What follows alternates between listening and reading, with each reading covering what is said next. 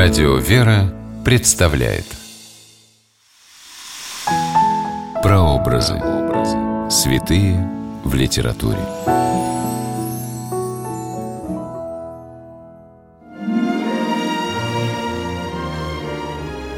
В январе 1928 года наместник Московского Покровского монастыря епископ Вениамин Милов, с горечью наблюдавший за разорением коммунистами Покровской обители и ежедневно ожидая своего ареста, взялся писать воспоминания. Он решил рассказать о своем духовном пути и самых важных людях в своей жизни. Здравствуйте! С вами писатель Ольга Клюкина с программой «Прообразы. Святые в литературе».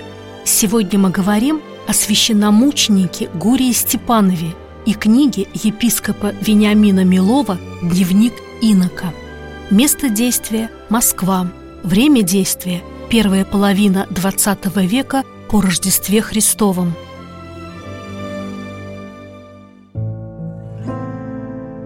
Уже в студенческие годы, во время учебы в Казанской духовной академии, Виктор Милов, в будущем епископ Вениамин, находился под влиянием инспектора академии, блестящего богослова и ученого-лингвиста архимандрита Гурия Степанова. После революции 1917 года оба они, наставник и его бывший ученик, оказались в Москве. К тому времени архиепископ Гурий стал настоятелем Московского Покровского монастыря. Вот что пишет об этом епископ Вениамин Милов в своей книге «Дневник инока». С Преосвященным Гурием я прожил года три в одной комнате и узнал его довольно хорошо. Искренний до самозабвения, любитель веры и церкви, труженик на ниве богословской науки, аскет высшей степени, монах в истинном значении этого слова, сильной волей, при глубокой снисходительности к людям, бескорыстный, и благородной душой. Архиепископ Гурий старался держать меня в рамках иноческого смирения, отсекать мои слабости, и в этом отношении действовал иногда резко, решительно. После революции 1917 года владыка Гурий, как верный сподвижник патриарха Тихона, неоднократно подвергался арестам. Он не принимал обновленческой церкви которую поддерживали большевики, за что постоянно подвергался преследованиям со стороны советской власти. В 1925 году архиепископ Гурий Степанов в очередной раз был арестован, заключен в Бутырскую тюрьму и приговорен к трехлетней ссылке в Сибирь. Владыка Гурий отбывал наказание в Якутии. После освобождения ему было запрещено жить в столице – Затем последовал новый арест и ссылка на три года в Новосибирск. В то время, когда многие отпадали от церкви, архиепископ Гурий служил примером горячей и несокрушимой веры в Бога. Вот что вспоминает о нем епископ Вениамин Милов. Служил как-то архиепископ Гурий литургию в один из дней Великого Поста.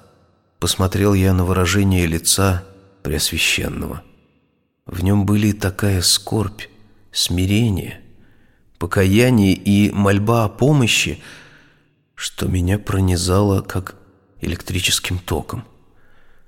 Брызнули слезы при виде истинного предстояния души перед Господом Иисусом Христом.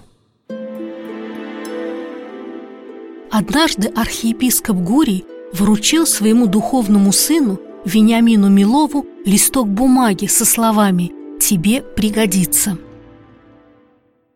Всмотревшись в клочок бумаги, вижу, карандашом рукою Преосвященного написано «И злую мою волю, и навык мой дурной Ты уврачуешь, Боже, сильный, И в здравие приведешь, святой, Не дашь погибнуть мне в безволье, не дашь лишиться мне тебя, но покаяние приимишь и благодатью укрепишь.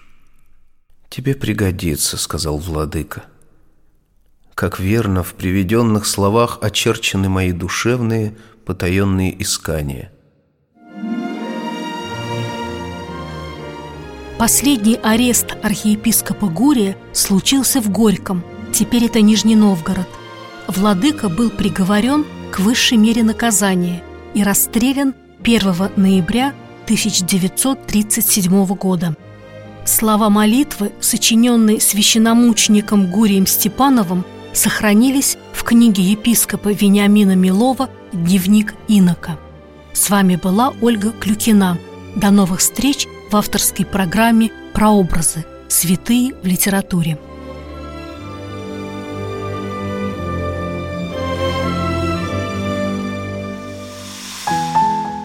Прообразы.